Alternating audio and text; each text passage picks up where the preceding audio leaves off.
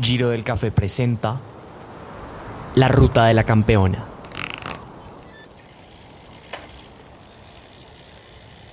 a principios de septiembre me quiebro una clavícula, luego empieza el 2021 y me quiebro la otra, ya luego viene el COVID, me da pues como un post-COVID. Nadie entendía, los médicos no lo entendían, solo lo mandaban a una recuperada y a descansar. Ese día que pasé la meta de primera en una feria de Manizales fue como, esto es lo mío y, y te empiezas a enamorar de ellas cuando tienes un buen resultado.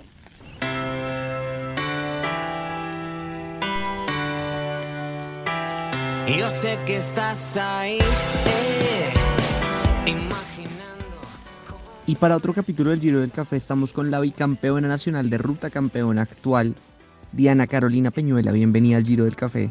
¿Cómo estás? Buenas tardes. Bueno, no, muchas gracias a ti, a, a este pues bonito podcast. Chévere estar compartiendo con ustedes y bueno, hablemos un poco de la vida y de ciclismo, ¿verdad? Diana, cuéntame, ¿cómo nace tu pasión por el ciclismo? ¿Dónde nace la pasión por el ciclismo? Yo creo que nació en una feria de Manizales, corriendo el circuito de la feria, pues el día que gané, el día que gané el circuito de la feria de Manizales. Antes digamos que siempre había pasión por el deporte, pero nunca fue como, ah, quiero hacer bicicleta, esto es lo mío, sino que en el momento en el que, o sea, la vida me, me fue guiando pues como hacia la bicicleta, pero ese día que pasé la meta de primera en una feria de Manizales fue como, esto es lo mío, porque lo que yo quiero hacer es ciclismo, es deporte profesional y quiero ganar. Entonces como que esa sensación de, de, ganar fue lo que me, me llevó a decir, este es el deporte. ¿Cuántos años tenías cuando ganaste en esa feria? Tenía 24 años. Y para ese momento, ¿cómo estaba el ciclismo femenino en el país? Era, pues por decirlo así, era muy pobre. O sea, realmente éramos un pelotón muy, muy pequeño. Eh, yo siempre que corría, corría con los máster, corríamos pues en las categorías recreativas porque no habían competencias pues solo para mujeres.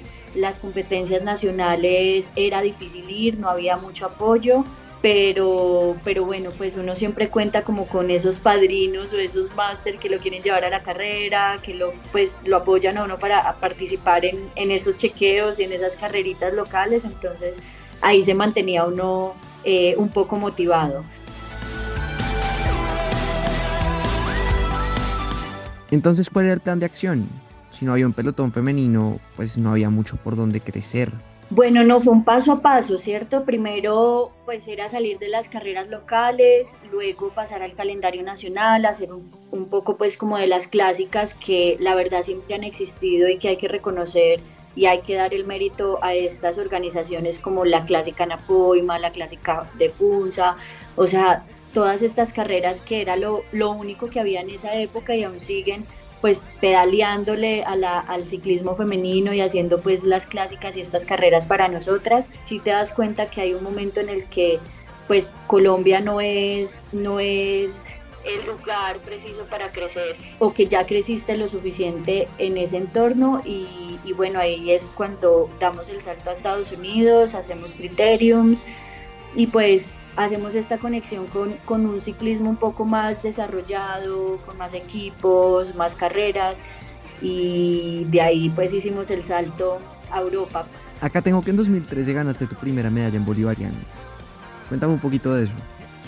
Bueno, esa carrera fue súper bonita porque, bueno, primero iba en bicicleta prestada, pero no iba en cualquier bicicleta prestada. O sea, digamos que la anécdota bonita de esa carrera es que eh, en ese entonces yo todavía pues hacía parte o trabajaba con Specialized Colombia, vino una persona que siempre llevo en mi corazón, eh, Vicente Pinazo, que es un español, vino a dirigir pues como la compañía o, la parte, eh, sí, como de tiendas de Specialized en Colombia y trajo una bici, él era como más o menos de mi misma talla, trajo la bici que era como el, prototipo o la edición especial que le habían hecho a Cavendish para ganar el Mundial, que fue en Londres, creo, algo así.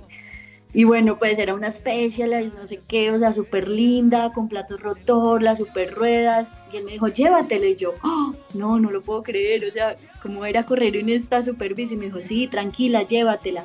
O sea que ganaste con la bicicleta de Mark Cavendish. Total, total, total. Sí, era una, era una edición especial, o sea, venían los números marcados de cada bicicleta que sacaron. O sea, no, no fue como un montón de bicicletas, sino que pues una, un determinado número especial de bicis con esta referencia. Yo conozco esa cara y conozco su alma. Que no hay gente más... Diana, ¿qué tipo de corredora eras en 2013? Era, era embaladora completamente, o sea, digamos que había hecho algunos pinitos en ciclomontañismo, pero no eran no había sido pues muy buena en ello, eh, era muy buena descendiendo, pero era pues porque no me daba miedo, lo hacía como a lo bruto, no era mucho de técnica, pero, pero me iba bien. Me costaba mucho la subida, o sea, me dejaban en la subida, no tenía la resistencia, obviamente tampoco tenía el fondo porque había empezado pues tarde, pero sí traía mucha fuerza explosiva del patinaje de velocidad, porque allí hacíamos pues muchas pesas y mucho trabajo explosivo.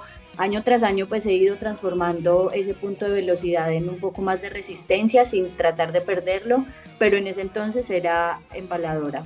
¿Y tenías algún referente, algún ídolo?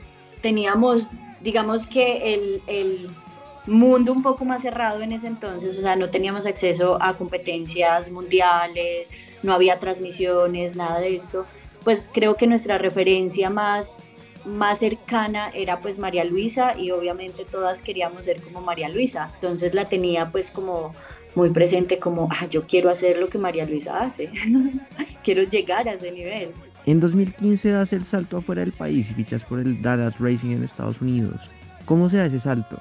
Esto fue porque, porque pues acá en Colombia ya me quedé sin equipo, no tenía pues dónde estar, había como mucha concentración de, digamos que los recursos para los equipos femeninos venían de ligas o de secretarías de deporte o indeportes y ese año era juegos, juegos nacionales, entonces todo el mundo pues como que se cerró a tener solo gente que corriera por su departamento para preparar estas competencias en Manizales, en Caldas no había mucho apoyo para el ciclismo en ese momento, entonces pues mi única opción era mirar hacia afuera y ver qué podía conseguir pues fuera de Colombia.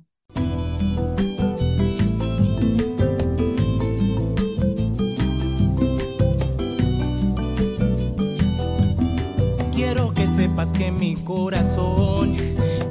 El Dallas Racing era un club eh, de unos puertorriqueños que querían apoyar también un grupo de niñas para ir a algunas carreras Criterium en Estados Unidos. Me dijeron, claro, te recibimos, sabemos que tienes buenos resultados, obviamente pues solo te podemos llevar a las competencias, pero pues te ayudaríamos a buscar eh, dónde dormir y todo esto. Y pues siendo la única opción que tenía, eh, o simplemente retirarme y quedarme en casa mirando cómo el resto de pronto podía hacer sus competencias, eh, pues decidí irme a uno cerrado y, vivir la experiencia ese año y de ahí sí realmente di el paso al equipo profesional que fue el United Healthcare ya desde el 2016. Y además de los criterios, ¿qué otras diferencias hay entre correr en Estados Unidos y Colombia? Es muy diferente, o sea, realmente el ciclismo femenino en Estados Unidos es mucho, mucho de criterio, es donde está la mayor masa de, ciclistas y de equipos concentrados. Son carreras súper cortas, eh, donde hay, hay mucho dinero involucrado porque es como un show. Entonces es un criterio, no pasa de una milla, que es más o menos kilómetro y medio, kilómetro 700 máximo, y que realmente se corren es por dinero, o sea, las premiaciones son buenas, hay premiaciones cada, cada vuelta, entonces pues es muy diferente a lo que hacemos acá, las carreras acá son punto a punto, vamos de una ciudad a otra, de un pueblo a otro. Veo que a pesar de estar corriendo por fuera también venías a competir en Juegos Bolivarianos y Juegos Nacionales también.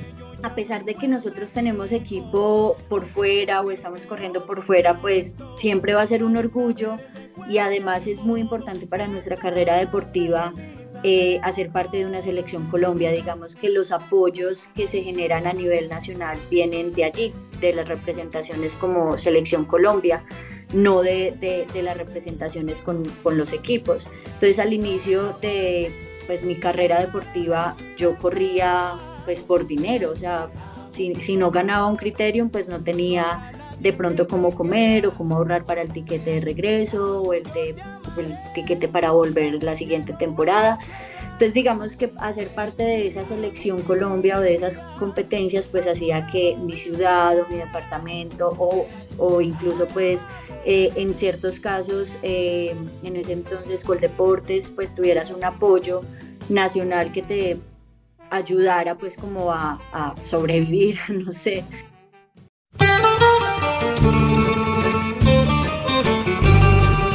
Y en 2019 te vas al otro lado del charco, a la Lecce Polini en Italia. ¿Cómo llegas a correr a Europa? Bueno, eso fue, fue súper bonito porque, o sea, fue triste porque se acaba el UHC. Eh, era, éramos el mejor equipo de Estados Unidos e incluso le habíamos ganado en el Tour de California al mejor equipo del mundo, que era el Boels Dolmas. Entonces, pues hacer como ese salto a Europa porque el equipo se acababa, o sea, el equipo decidió que ya no seguía ni con ni con su equipo masculino ni con el equipo femenino, pues todas quedamos como, bueno, ahora qué hacemos. Eh, finalmente consigo la ayuda de un manager, el manager me ayudó a hablar con este equipo, hice una, o sea, la temporada más larga y de más competencias la he hecho con el Alechi Polini, corría corrí todas las clásicas, o sea, prácticamente todo el año hice fue clásicas, hice muy pocos tours o, pues digamos no hice giro, pero de resto todas las clásicas, eh, la Vuelta a España, Tour de Noruega, y, y fue pues una experiencia dura en, en el tema de de pronto la parte cultural, no fue pues como lo, lo, que estaba acostumbrada con los americanos, que los americanos son muy, muy, muy correctos para todo, o sea, si es blanco es blanco y si es negro es negro y no te van a llevar por otros caminos. Y me costó mucho pues como cambiar de eso a, a de pronto pues esta cultura italiana donde es un poco más relajado todo. Diana, ¿qué diferencia hay entre las montañas de Colombia y Europa? Las montañas de acá son largas, son de altitud, pues especialmente en la zona en la que estoy o normalmente los ciclistas estamos. En cambio en Europa son, o sea, las subidas son súper cortas, no de no más de 7 kilómetros, muy, muy explosivas, o sea, son 7 kilómetros que uno dice, eh, estamos sprintando, pero son 7 kilómetros. o sea, ¿cómo voy a seguir sprintando 7 kilómetros de para arriba? Son súper explosivas, las niñas son súper fuertes, o sea, hay niñas que acá nos enfocamos mucho como en el peso, entonces todo el mundo piensa que los colombianos tenemos que ser escaladores y tener un peso pluma, y allá las nenas y los hombres son pesados y suben muchísimo mejor que nosotros.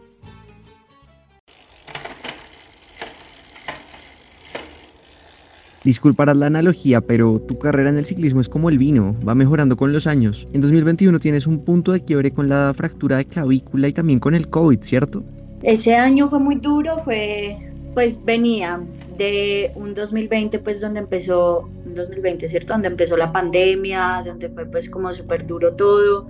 Ese año también a finales de, a principios de septiembre me quiebro una clavícula, luego empieza el 2021 y me quiebro la otra eh, pues bueno, todo en competencia, luego viene el COVID, me da pues como un post-COVID que nadie entendía, los médicos no lo entendían, solo lo mandaban a uno a recuperar y a descansar y era lo único que uno no podía hacer, o sea, tenía compromisos con el equipo y era pues mucho más importante responder a ellos que de pronto ponernos a investigar algo que nadie conocía en el mundo, que todo pues para todos era muy nuevo y que sigue siendo pues incluso a, una, ahora es, es algo que no sabemos manejar, especialmente en el área deportiva. Entonces, bueno, sí fue un año súper duro. Eh, finalmente, a final de año me quedo sin equipo, me dan la, la, noticia muy tarde, ya era muy tarde para buscar un nuevo equipo. Y creo que en ese momento dije, uff, o sea, como que ya el ciclismo no me quiere por acá. Eh, y y las malas sensaciones te empiezan a llenar la cabeza de una información errada y es que pues te empiezas a sentir como te sientes mal, piensa, empiezas a pensar que eso que sientes va a ser por siempre. Pero pues uno no, no se da cuenta que es que está enfermo, que son etapas, que había que recuperarse de ese COVID que habíamos sufrido. Y, y bueno, pues empecé en el 2022 con el DNA eh, como muy relajada. Dije, bueno, si el ciclismo me quiere afuera, pues voy a hacer este año disfrutándolo, chévere, eh, compartiendo pues con mis compañeras, ayudándolas a crecer, haciendo criterios.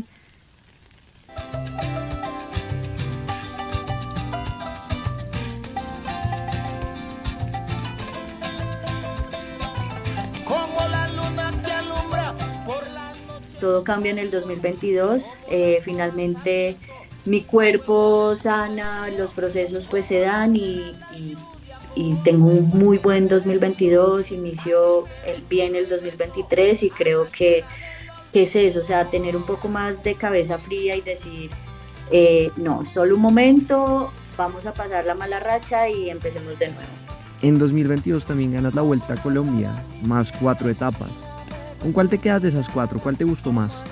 Yo me quedo con la contrarreloj porque era algo que no me esperaba. O sea, realmente yo salí a hacer la contrarreloj, pues a defender eh, lo más que pudiera el tiempo contra pues, la especialista que era Lina.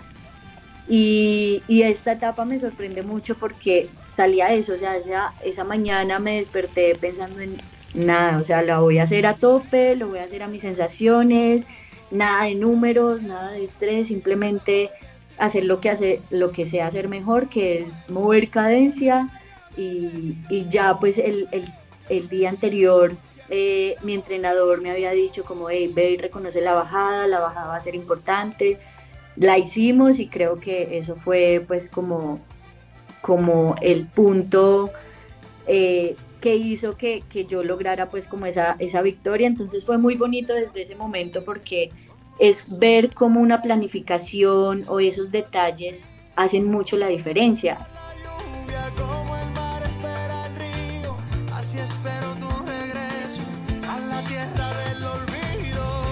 Entre los nacionales que ganaste este año, Diana, o los del año pasado, ¿con cuáles te quedas? Con la del año pasado, sin lugar a duda, porque la había perseguido demasiado, demasiado, demasiado.